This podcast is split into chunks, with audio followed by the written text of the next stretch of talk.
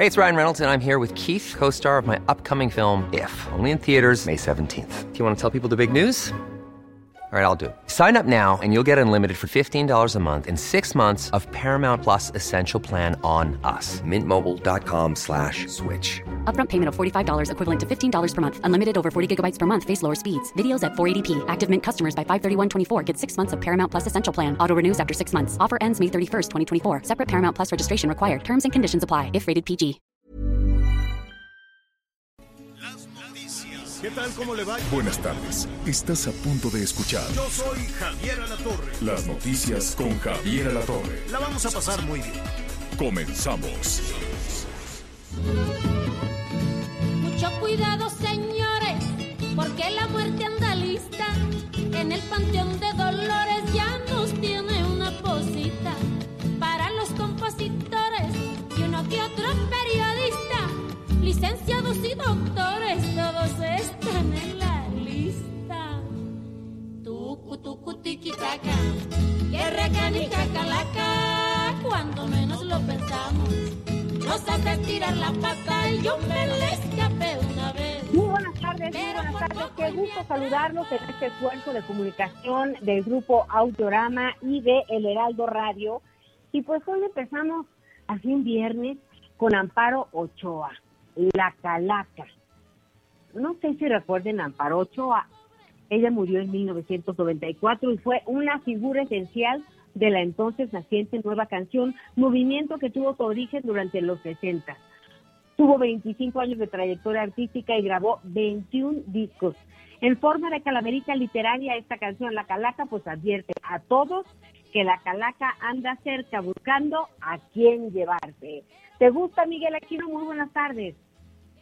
Hola Anita, ¿cómo estás? Muy buenas tardes, saludos, saludos a todos nuestros amigos. Sí, me gusta, la verdad es que me gusta, me gusta el tono, me gusta la melodía, creo que es una buena canción y sobre todo de que si de repente uno se pone, se pone a analizar en estos días de, Día de Muertos, sobre todo una fecha tan emblemática, tan importante para la cultura y la tradición mexicana, hay muy pocas canciones, Lomelí, hay muy pocas canciones que hagan referencia precisamente a estos días creo que de repente Ay, pero- no este nos ha faltado un poquito más de un poquito más de surtido en este sentido en las canciones no No, sí hay. Aunque, hombre. aunque sí hay de vez en cuando alguna referencia. Perdón que ya me metí, como a mí nadie me saluda.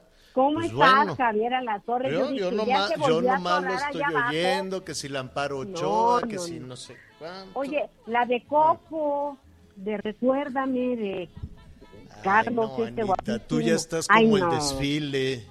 Ay, qué bárbaro O eres, sea, muy a partir de. Coco, resulta que a partir de Coco ya las tradiciones. Y resulta que a partir de James Bond ya el desfile es tradicional. Que no le pongan tradicional. A ver, ¿está bonito? Sí, sí está bonito. Le dan ahí una zancochada a, a todas las calacas, a todas las mojigangas y todo lo que dejó James Bond. Pues sí, está bien, ni modo que lo tiren a la basura, ¿no? Pero, y qué bueno, ojalá con el tiempo se convierta efectivamente en un desfile tradicional. Pero la idea fue de Hollywood. Y la idea de Coco también fue de Hollywood, ¿no?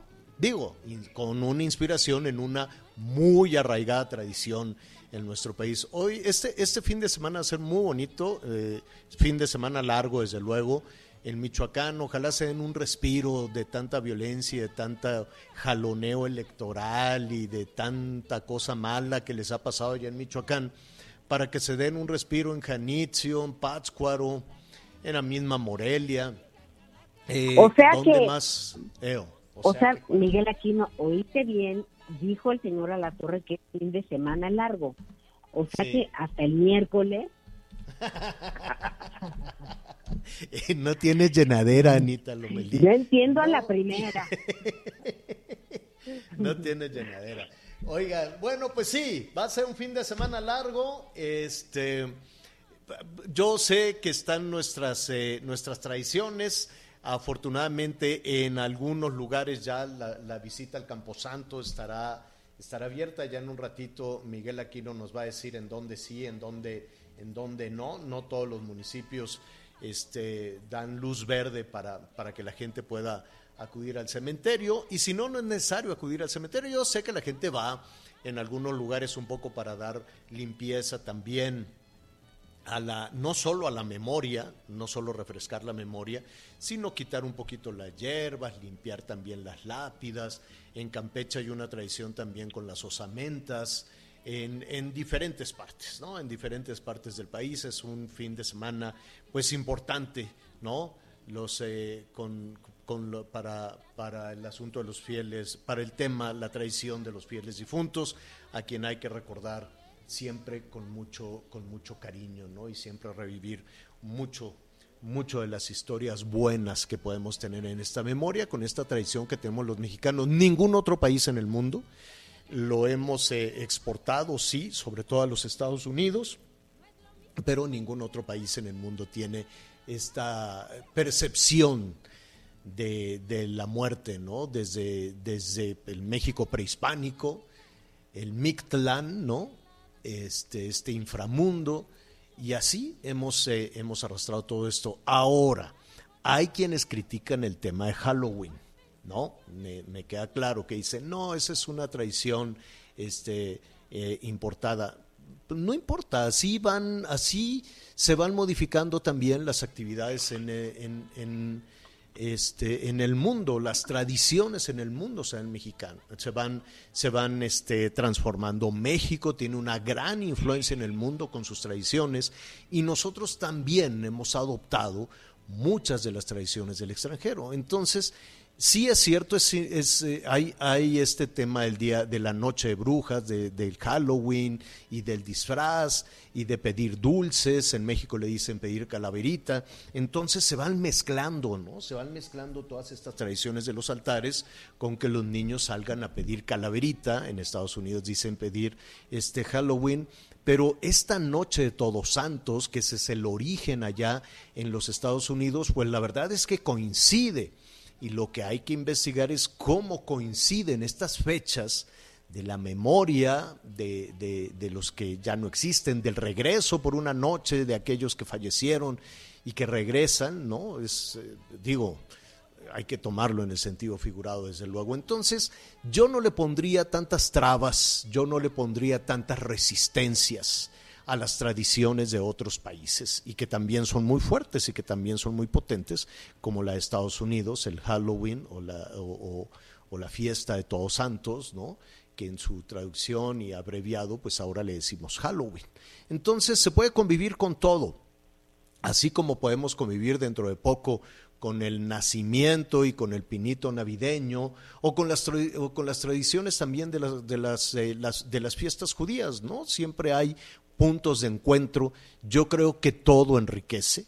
Yo creo que bienvenidas este, todas las celebraciones. Nuestros amigos que nos escuchan en el norte del país, por ejemplo, pues saben que eh, los niños se divierten mucho eh, poniéndose un disfraz y salen a, hay que hacerlo con muchísimo cuidado, desde luego, y guardando las, las medidas sanitarias. Esto no se ha acabado, ¿no? Este tema del COVID no se ha acabado. Entonces, si salen los niños, si salen acompañados por los papás, pues no está de más hacerles un disfraz que incluya un cubrebocas. Y también pues, Ah, no, sí. hay, hay que sanitizar todos los las golosinas, los dulces o todo lo que les puedan dar a los chiquitos. Así es que, pues a vivir todas las tradiciones nacionales o extranjeras. ¿Ustedes qué opinan, Anita, Miguel? Mira, yo creo que sin lo que acabas de decir, pues es muy claro, las cosas se tropicalizan. Seguramente en el desfile de Catrinas este fin de semana veremos algunos personajes que vienen de Estados Unidos, de las películas de miedo. Eh, veremos fantasmas, brujas, también, también las veremos.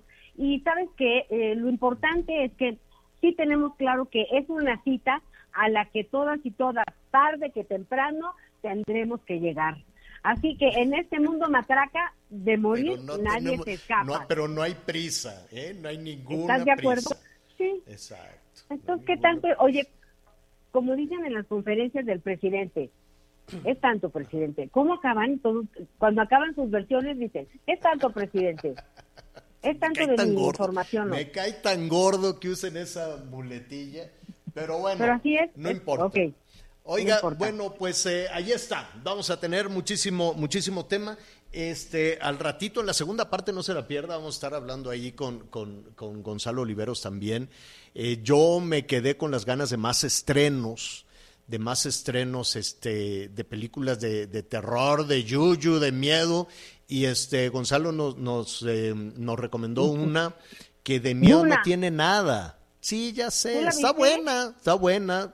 En, la, en, no, en Javier, su literatura es muy ex- extensa, la historia es formidable, pero pues bueno, ya estaremos ahí hablando de la producción en un, en un ratito, en un ratito más.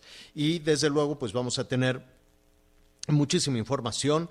Vamos a, a- a ver cómo está este tema también de las vacunas, vamos a ver cómo está la recuperación económica. Yo sé que ya estamos entrando en la parte final y uno quisiera este, cerrar, eh, cerrar la puerta a, a quienes, eh, digo, a los eh, trastornos que han eh, debilitado nuestra economía, pero pues los motores siguen tembeleques, ¿eh? los motores de recuperación económica nomás no dan.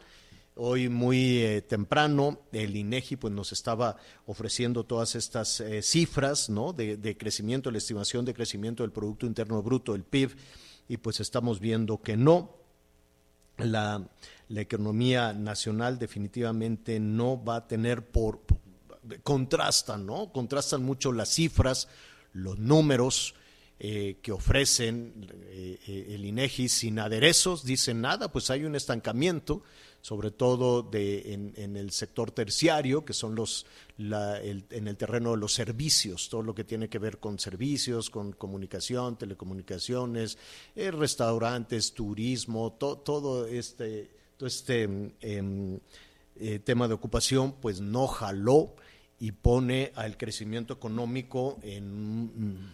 Mire, no quisiera yo decir un retroceso, pero no hay avance.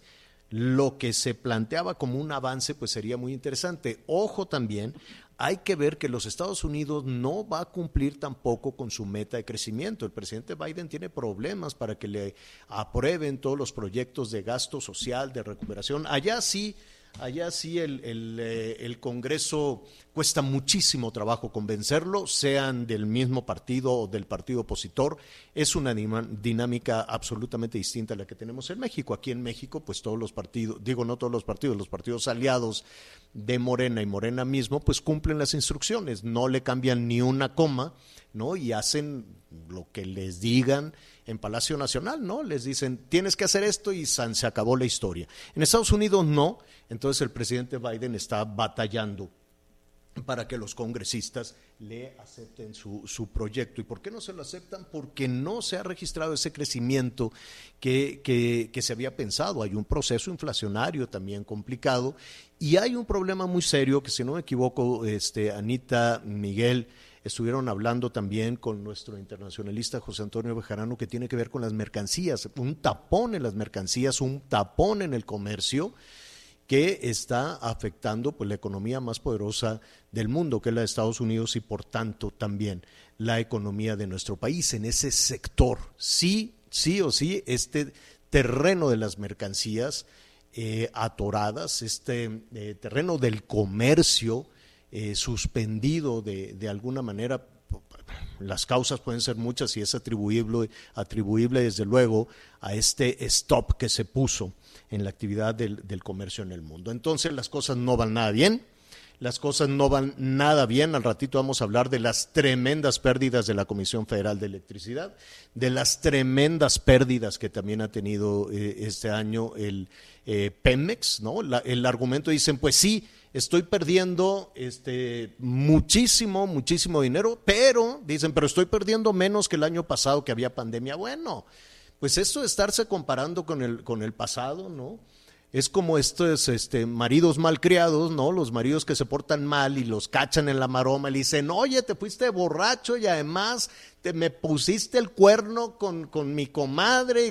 Pues sí, pero, pero te puse el cuerno un poquito menos tiempo que el año pasado, ¿no? O sea, ese, ese, ese es una es un, un, argumento, una, una justificación este, compleja, pues que ahí estamos, que ahí estamos escuchando. En los hechos, este cierre, pues habrá que no abrocharse los cinturones, pero estar con cautela, ¿no? Todos quisiéramos que ya la pesadilla eh, terminara y tener un, un, cierre de año muchísimo más eh, generoso, pero pues eh, las cosas no pintan necesariamente de esa manera. El que sabe mucho de esto y nos puede ayudar a entender cuál es la perspectiva para el cierre de este año es Pedro Tello Villagrán, analista en temas económicos, además asesor empresarial y eh, nos da muchísimo gusto que nos acompañe en este espacio. ¿Cómo estás, Pedro? Muy buenas tardes.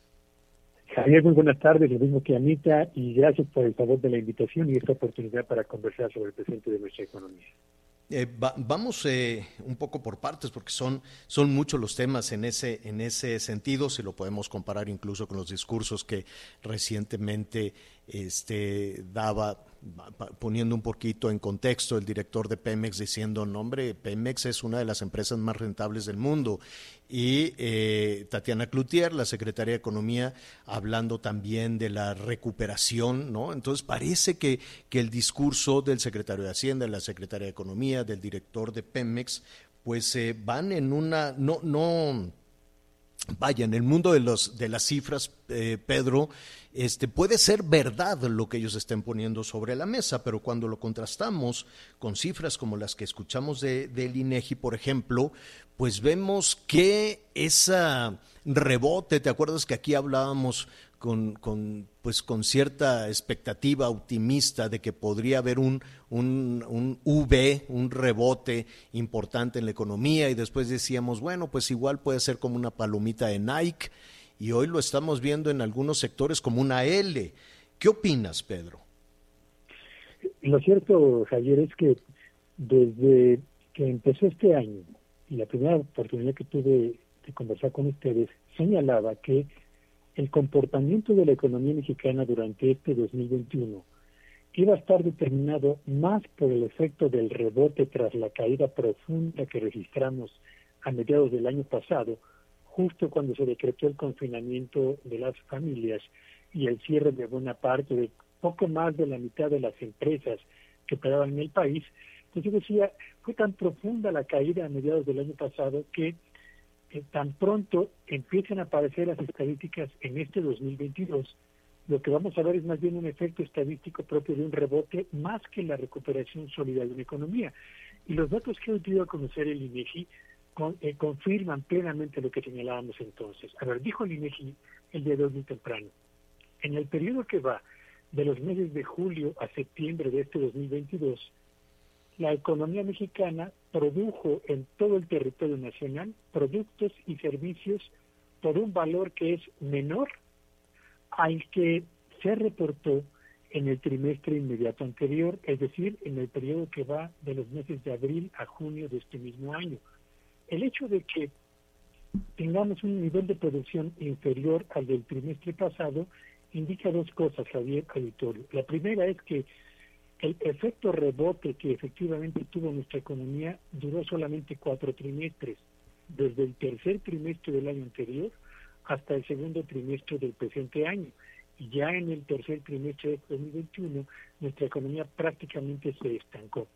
Y segundo, a pesar del discurso gubernamental y de no pocos analistas que hablaban de que en muy poco tiempo nuestra economía recuperaría el terreno perdido del año pasado, lo cierto es que la realidad se ha terminado por imponer.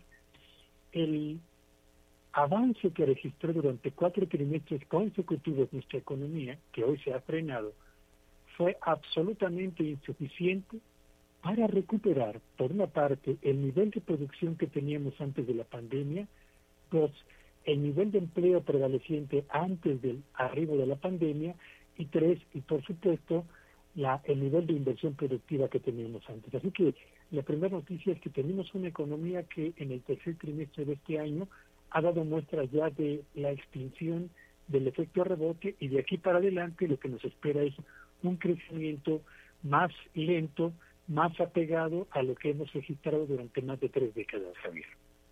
Em, en información que está en desarrollo, Pedro, em, la Secretaría de Hacienda este, salió de inmediato, ¿no? Está reaccionando de inmediato y dicen, oigan, no, la economía del país está en un crecimiento sostenido. eh, dice que hay un fortalecimiento del mercado interno, ofrecen por ahí algunas, algunas cifras y mira, em, déjame decirte rápida, rápidamente lo que está diciendo también el subsecretario de Hacienda, Gabriel Llorio, dice, la recuperación económica sí está sucediendo. Es decir, son varios los voceros de la, de la Secretaría de Hacienda que están respondiendo a, estas eh, proyecciones, estas eh, estimaciones de las cuales estamos hablando. Dice, la recuperación económica sí está sucediendo, la estimación del crecimiento del PIB sigue siendo el 6.3% para el cierre de este año. Esto lo, lo está señalándolo en este momento Gabriel Llorio. ¿Qué, qué, hacemos? Porque parecería como una suerte de, de confusión, ¿no? Yo lo que diría a quienes nos escuchan es lo siguiente. A ver, recordemos, en el año 2020 por la pandemia y por el debilitamiento que ya mostraba la, economía mexicana, nuestro país dio seis ocho pasos para atrás en el año pasado. Si se cumpliera el pronóstico de la Secretaría de Hacienda, que dudo mucho que vaya a ocurrir, aún si crecemos 6%, significaría que en este 2021 estaremos recuperando seis de los ocho pasos que perdimos el año anterior. ¿Ese es el signo de una recuperación económica? Yo creo que no una economía se recupera cuando alcanza el nivel prevaleciente antes de la caída. Y a México le va a tomar por lo menos hasta mediados del próximo año recuperar el terreno que nos hizo perder la pandemia en producción. Y lo mismo va a ocurrir en lo que atañe a la generación de empleos. Y hay otro ingrediente importante, Javier, que no podemos hacer a un lado y que quienes nos escuchan no van a poder corroborar, la inflación.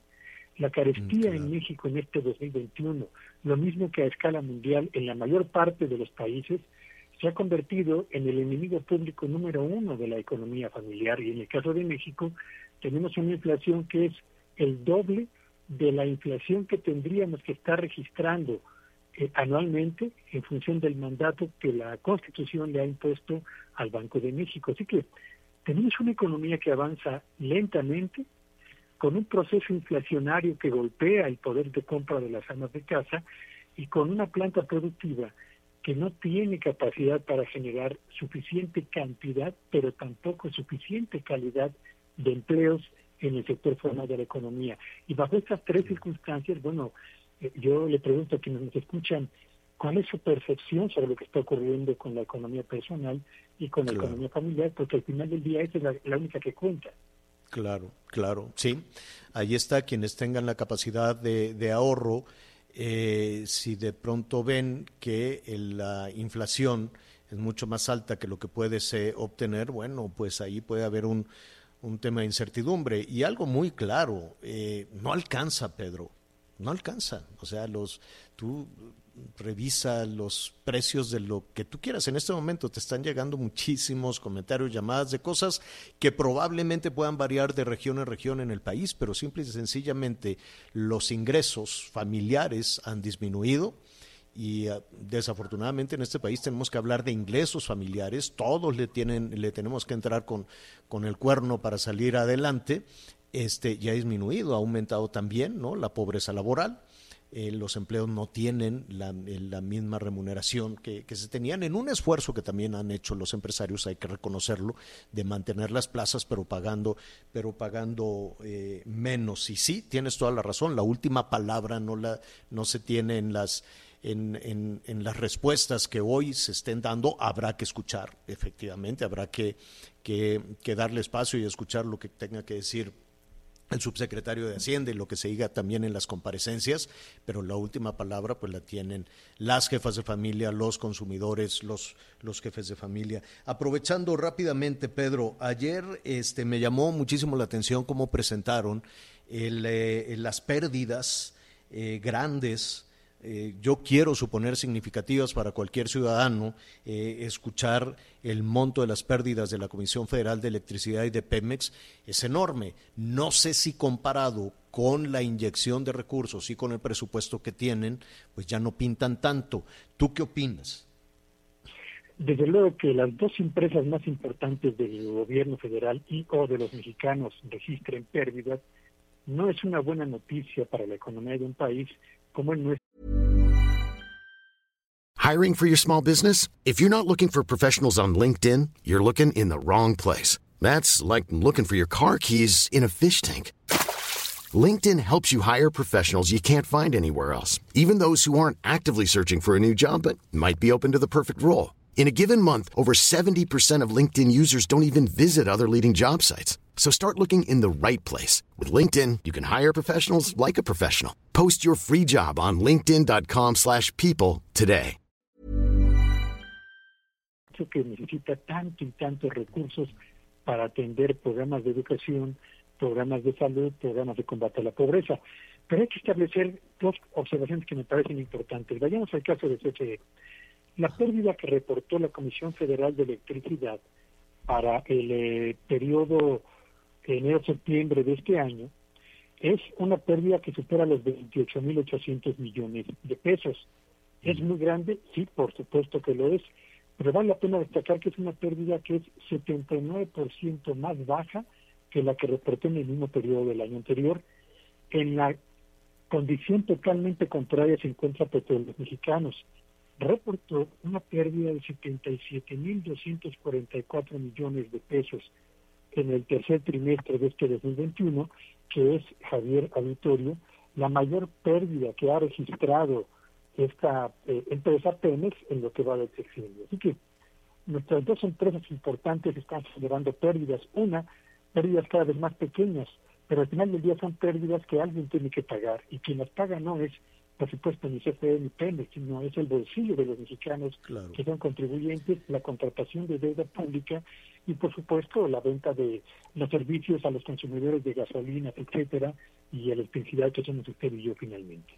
Ahora, eh, cada cierre de año, yo sé que para las familias no hacemos ese balance y decimos, pues se acabó, ¿no? Se acabó el año ya, este, eh, hasta que llegamos. No, yo, yo creo que en la historia de estas empresas, o por lo menos en la historia inmediata, o por lo menos en la historia de, de esta, de la actual administración, así como de las anteriores administraciones, ¿no? La administración de Peña, Calderón, en fin, no podemos eh, cerrar los ojos a lo que sucedió el año pasado. Es decir, eh, se tendría que ir sumando, por lo menos, el desarrollo de la actual administración en, el, en, en las pérdidas de estas empresas. ¿O sí se puede hacer ese borrón y cuenta nueva? No, por supuesto que no puede haber borrón y cuenta nueva, porque eh, son empresas que se financian, uno, con recursos que les transfiere el gobierno federal, más recursos que ellas mismas obtienen por la venta de sus productos y sus servicios, más recursos que obtienen por la vía de la contratación de deuda interna o deuda en dólares o en divisas extranjeras. Y en cualquiera de estos tres casos, Javier Auditorio, el resultado final que presenten en su operación, pérdidas o ganancias, favorecen o golpean a la economía de un país que, insisto, tiene pocos recursos para atender muchísimas necesidades acumuladas. Así que yo no creo que podamos hablar de un borrón y cuenta nueva, y sí por el contrario, de la necesidad de que los titulares, los directores de ambas empresas presenten programas muy concretos para convencernos de lo que están haciendo y lo que van a hacer y qué metas van a buscar en materia de productividad de sus trabajadores, de eficiencia administrativa, de transparencia en la rendición de cuentas y sobre todo de combate real y eficaz a la corrupción que todavía impera en ambos casos. Es que es muchísimo dinero, Pedro, te, agradecemos mucho. Además, este análisis, nada más cerrar, eh, nos comentabas que este año, o por lo menos en la cuenta que va hasta septiembre de este año, Pemex tiene una pérdida de 100 mil millones, poco más de 100 mil 100 mil millones de pesos, ¿así es?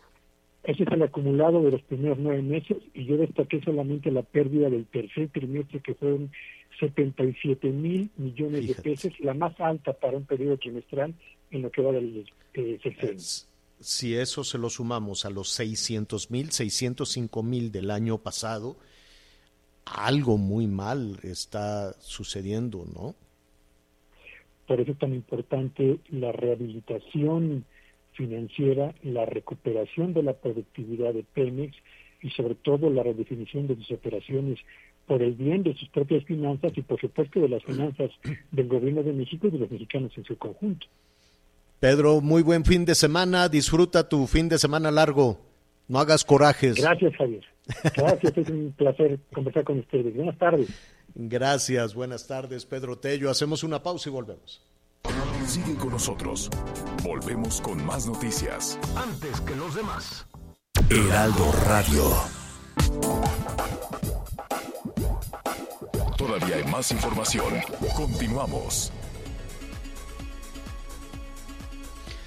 Oiga, eh, fíjese que eh, desde la semana pasada hemos hablado aquí de, de, una de las eh, oportunidades, de las ventanas de oportunidad que se puede tener en el mundo para la recuperación, pues definitivamente es mostrar lo que se tiene, las fortalezas ¿no? que pueda tener nuestro, nuestro país y para eso son las exposiciones mundiales. Este no es un asunto novedoso, México ha participado con mucho entusiasmo desde hace muchísimo. Yo me atrevería a decir que prácticamente con esta, con esta idea, pues en México ha estado desde el siglo XIX, en su momento Díaz también había impulsado muchísimo, ¿no? Cómo, cómo, se, cómo presentar la modernidad de México, la industrialización de México. Es decir, no son estas, eh, uno, uno supone que de pronto las exposiciones como la de Dubai pues pueden ser algo así como, como un tianguis turístico. No, no, no, no, no. Cuenta mucho el tema turístico, pero cuenta mucho también el músculo que presenta cada país, su desarrollo este, cultural, su desarrollo industrial, eh, su desarrollo científico, es decir, es una muy buena ventana de oportunidad para saber, además para evaluar em, por regiones el mundo, qué partes han avanzado más, qué partes se han eh, eh, retrasado un poquito. Hemos estado en muchísimas eh, de, algunas de estas exposiciones, haciendo la, cobertura, desde luego, periodística de, toda esta situación. En algunas ocasiones, México se presenta con una gran fortaleza, con un gran diseño también de su pabellón, en otras, en otras no tanto. ¿Qué se puede esperar de la participación de México en una Expo Dubai eh, que, se, que se lleva a cabo en los Emiratos Árabes eh, en, los Emiratos Árabes Unidos duran suficiente tiempo para este, conocer precisamente lo que quiere mostrar al mundo cada, cada país. Dicho eso, déjeme este, presentarle en este momento a nuestro siguiente invitado, a Bernardo Noval. Él es el director del Pabellón de México en esta Expo de Dubái y me da muchísimo gusto saludarlo. ¿Cómo estás, Bernardo? Qué gusto tenerte con nosotros. Hola, Javier. ¿Qué tal estás? ¿Qué tal está tu audiencia? Me da mucho gusto saludarte y gracias por esta introducción tan extraordinaria sobre la participación de México en las Expos Universales. Eh, que siempre ha sido muy, muy atractiva, ¿no? Por lo que, por lo que la marca México eh, ha significado a, través del tiempo. ¿Qué, ¿Qué, qué, se puede esperar? ¿Qué ventana de oportunidad hay ahora en Dubái? Cuéntanos. Mira, pues es la primera vez que el mundo árabe abre las puertas a un evento de esta magnitud. Imagínate que son 500 hectáreas de terreno donde se está haciendo la Expo Universal y pues es la primera vez que además participan 190 países, muchos de ellos del mundo árabe y sobre todo pues los que rodean a los Emiratos Árabes Unidos, que pues justo en la escena mundial pues ahora toman una relevancia, una preponderancia por todo lo que está sucediendo en este mundo árabe, ¿no? La Expo de Dubai que dura seis meses, comenzada el primero, el pasado primero de octubre y que se queda hasta el 31 de marzo y pues después en Qatar tenemos una sede del Mundial de fútbol. Entonces, realmente el mundo árabe está enseñando todo lo que tiene y todas las oportunidades de crecimiento y, como bien decías, de desarrollo económico tras una pandemia. Entonces, este espacio se ha convertido en una eh, en un escaparate, en una plataforma para la sobre todo la recuperación económica y la oportunidad de generar negocios y oportunidades de crecimiento del país en más de 190 países. Te quiero decir que México tiene solamente 80 embajadas en el mundo y que pues esas se han construido en la historia de los dos últimos siglos de, la, de, México, ¿no? Entonces, en esta expo tienes la oportunidad, Javier, de tratar y de conocer 192 países y pues la oportunidad también de tender lazos y tejer lazos con todos estos participantes. Eso en principio.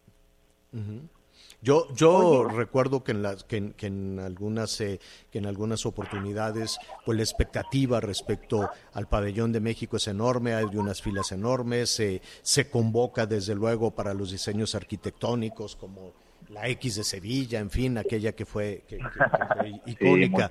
Eh, no, este, ¿qué, qué, qué, ¿cuál es la, la presencia de, de, México? Que si no me equivoco será la semana entrante, pues un día en el que México va a jalar los reflectores en Dubái, ¿no? ¿Qué será? El 10, si no me equivoco, corrígeme si me equivoco.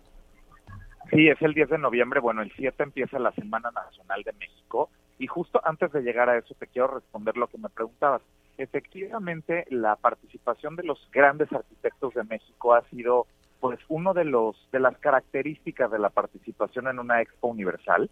En esta ocasión, bueno, pues eh, estamos viviendo una situación un poco distinta a las de otras ediciones de la Expo que se celebra cada lustro, cada cinco años. Los países tienen cuatro años o casi cinco para preparar su participación en la siguiente edición es el caso de ahí, de, Osaka, en Japón, que es la próxima edición eh, de, la, de la Expo en 2025, que se llevará a cabo. Y te quiero decir que esta Expo, eh, la participación de México ha sido un gran esfuerzo. No íbamos a participar como país en la Expo, pues sobre todo por las prioridades que atiende una pandemia, ¿no? Definitivamente, siguiendo pues las prioridades del país, no era prudente participar y también y tampoco hacerlo con la política de austeridad con la que estamos pues todos eh, acotados a eso, ¿no? Entonces te quiero decir que la participación esta edición ha sido muy muy austera, es un pabellón rentado, eh, rentado a las autoridades emiratís, no es un pabellón que construyó un espacio o un despacho arquitectónico como en otras ferias, pero es un digno pabellón. Por el contexto, me imagino que que por el contexto y es eh, puede ser algo que, sea el común denominador en esta ocasión, tal vez, ¿no? No, realmente eh, hay mucho, mira, hay tres categorías, los, los pabellones que son autoconstruidos, como les llaman, que son países que tienen pues los recursos o que le ha destinado sus departamentos o ministerios eh, turísticos, económicos, la, el, poder hacer un pabellón y construirlo de cero, ¿no? Hay un segundo esquema como el nuestro de pabellones rentados, y hay un tercer esquema de países que son completamente apoyados por las autoridades emiratíes y que les dan una especie de galería, una, una planta para poder exponer algo de sus artesanías o de su cultura. Nosotros en el caso de México hicimos una recaudación a través de los empresarios que se han sumado a este proyecto, muy grandes empresarios como Genoma Lab y otras marcas, y también algunas entidades federativas que participan con la promoción económica de sus estados a través de agendas de trabajo eh, en el sector económico y por supuesto pues el área cultural del cual te quiero hablar sobre la semana de la que me preguntabas anteriormente. A ver, entonces, eh, que, eh, un poco para darnos una, una idea, yo sé que hay una percepción, mira, en ocasiones es una percepción no la que quisiéramos, eh, de, de, nuestro país, ¿no? no la que quisiéramos de México. Desafortunadamente, pues hay una, hay, hay, un, hay emociones encontradas, ¿no? Se percibe de pronto el tema de la violencia, pero también se percibe este tema tan generoso, tan rico que tiene nuestro país por su, por su naturaleza, por su cultura, este, y por el, su vínculo histórico con diferentes regiones del mundo, ¿no es así? Sí, debo decirte que, mira, yo, yo, yo me siento profundamente agradecido, sobre todo con todas las voluntades que se sumaron para que este proyecto se hiciera en cuatro meses. Antes te comentaba que una expo, pues le toma a cada país cinco años para poderse llevar a cabo. El mérito de México y el mérito del equipo que está detrás de todo esto es que en cuatro meses logramos hacer una presencia como la que tenemos aquí en la expo de Dubai eso habla de la solidaridad, de las voluntades y de los mexicanos para poder estar aquí. Es importante que sepas que 200 mujeres tejedoras del municipio de Etzatlán en Jalisco, Etzatlán en Jalisco, fueron las que tejieron la fachada de Rafia. Y es una ah, fachada muy colorida, encabezada por la artista visual Betsabe Romero, que permitieron hacer una que, que este pabellón rentado del cual te hablo, Javier, pues se vea resplandeciente y, y, y pues el colorido que México representa. representa y Betsabe, es, extraordinaria, ¿eh? Betsabe es una gran artista mexicana. Felicidades por haber decidido. que- Gracias, Javier. Oye, eh, Sobre todo es un ¿cómo artista que ha trabajado con 200 mujeres, fortaleciendo la política exterior feminista que el canciller Marcelo Ebrard ha promovido y por supuesto también la subsecretaria Marta Delgado para que este proyecto sea posible. A mí este tema de que sea hecha por mujeres y hecha a mano es algo que destaca en la participación de México y que me gustaría resaltar en esta entrevista, Javier. Somos el único pabellón hecho a mano y no significa que todos los demás no sean construidos por arqui- por por pues por todo un equipo de personas, ¿no? Pero me refiero a que es una fachada artesanal tejida a mano y por eso nuestro pabellón se llama Tejiendo Vida y la intención es tejer lazos.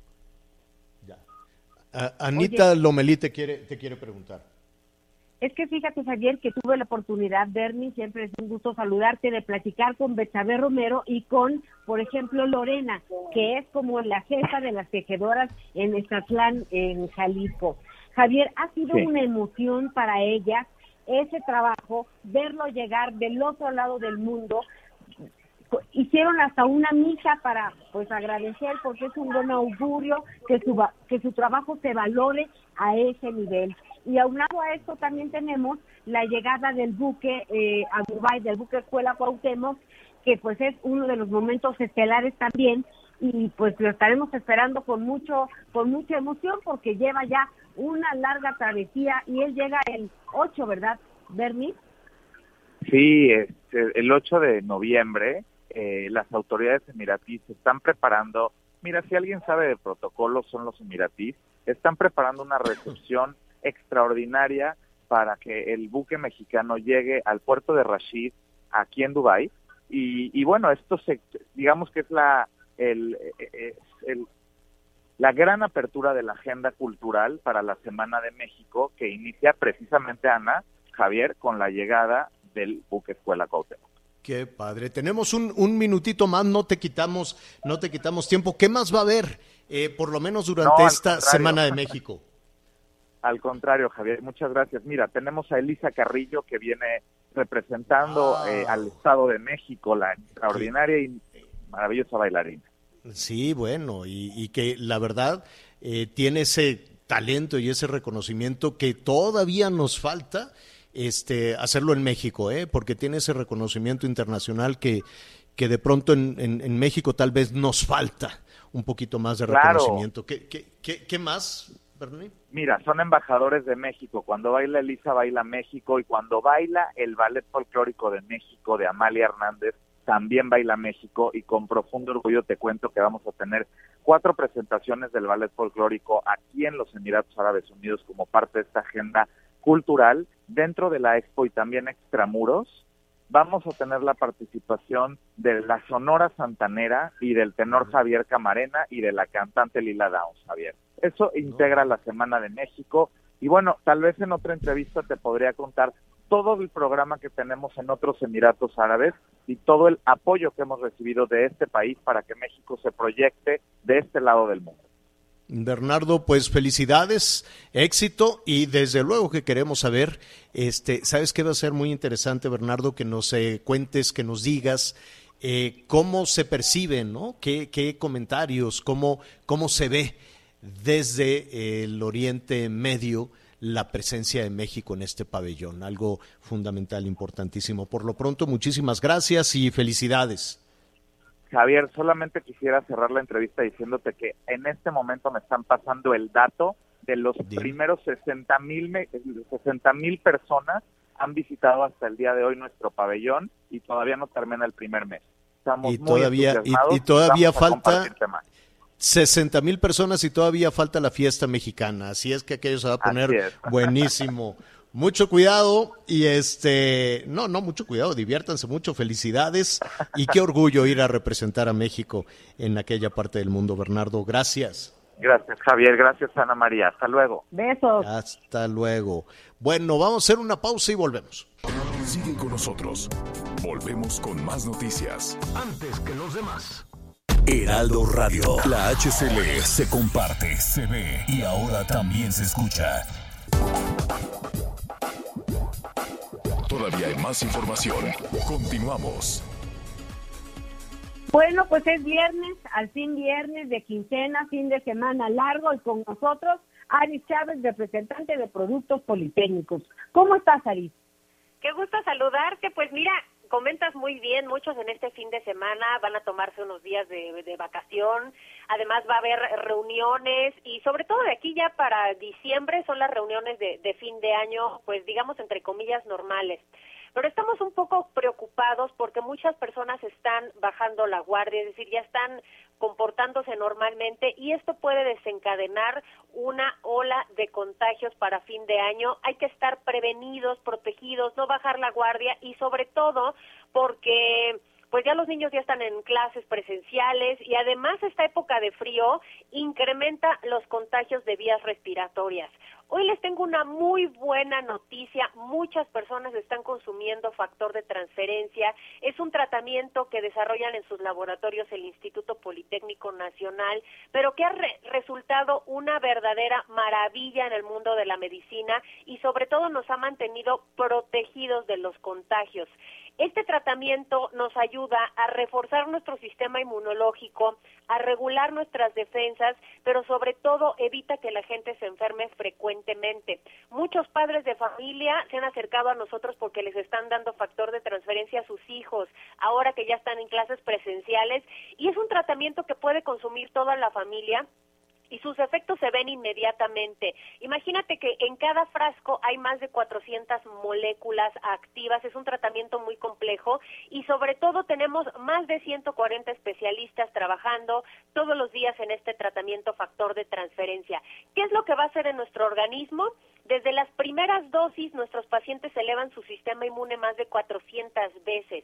Esto nos permite destruir virus, bacterias, hongos, células enfermas. Por eso en casos como cáncer, eh, lupus, diabetes, VIH, herpes zóster, entre otras, mejora notablemente desde la primera semana. Y en enfermedades respiratorias, déjenme decirles que somos la mejor opción. Nuestros pacientes mejoran rapidísimo de alergias, asma, bronquitis, neumonía pulmonía y conviene mucho comenzar su tratamiento ahora para que estemos protegidos obviamente todo el mes de noviembre, pero hasta diciembre.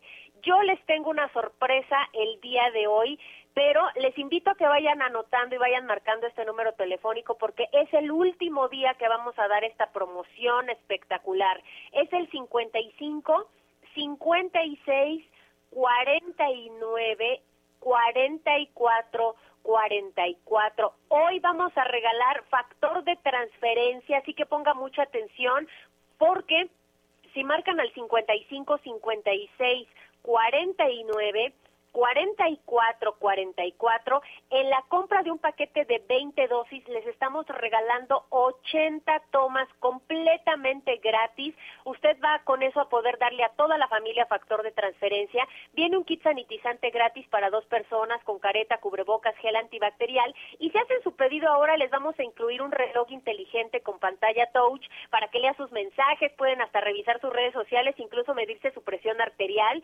Incluyen unos audífonos AirPods con un diseño exclusivo. Y atención porque hoy les vamos a regalar una máquina de coser portátil, fácil y ligera que repara cualquier prenda al instante y es suya si llama en este momento el 55 56 49 44 44. Pero tienen que llamar ahorita, Anita, porque te tengo una sorpresota. Si marcan en este momento, es último día para esta promoción, nosotros en la compra de esas 20 dosis les estamos regalando otro kit adicional completamente gratis, doble de todo, doble de factor, doble de reloj, de AirPods, de la máquina de coser y solamente van a pagar 20 dosis. El número 55 56 49 44 44. Ahora sí nos lucimos, mi querida Anita, ¿eh? Siempre te luces. Pero este fin de, de mes te está sentando muy bien, querida. Sí, para que todo el mundo se cuide ahora sí con el factor de transferencia. Te mando un abrazo cariñoso, feliz fin de semana y nos vemos el lunes. Muchas gracias, hasta luego. Heraldo Radio, la HCL se comparte, se ve y ahora también se escucha. When you make decisions for your company, you look for the no-brainers. And if you have a lot of mailing to do, stamps.com is the ultimate no-brainer. It streamlines your processes to make your business more efficient, which makes you less busy. Mail checks, invoices, legal documents, and everything you need to keep your business running with Stamps.com. Seamlessly connect with every major marketplace and shopping cart. Schedule package pickups and see your cheapest and fastest shipping options from different carriers with rates up to 89% off USPS and UPS rates. And with the Stamps.com mobile app, you can take care of mailing and shipping wherever you are. Make the same no-brainer decision as over 1 million other businesses with Stamps.com. Sign up with Code PROGRAM for a four-week trial, plus free postage and a free digital scale. No long-term commitments or contracts. That's Stamps.com. Code PROGRAM.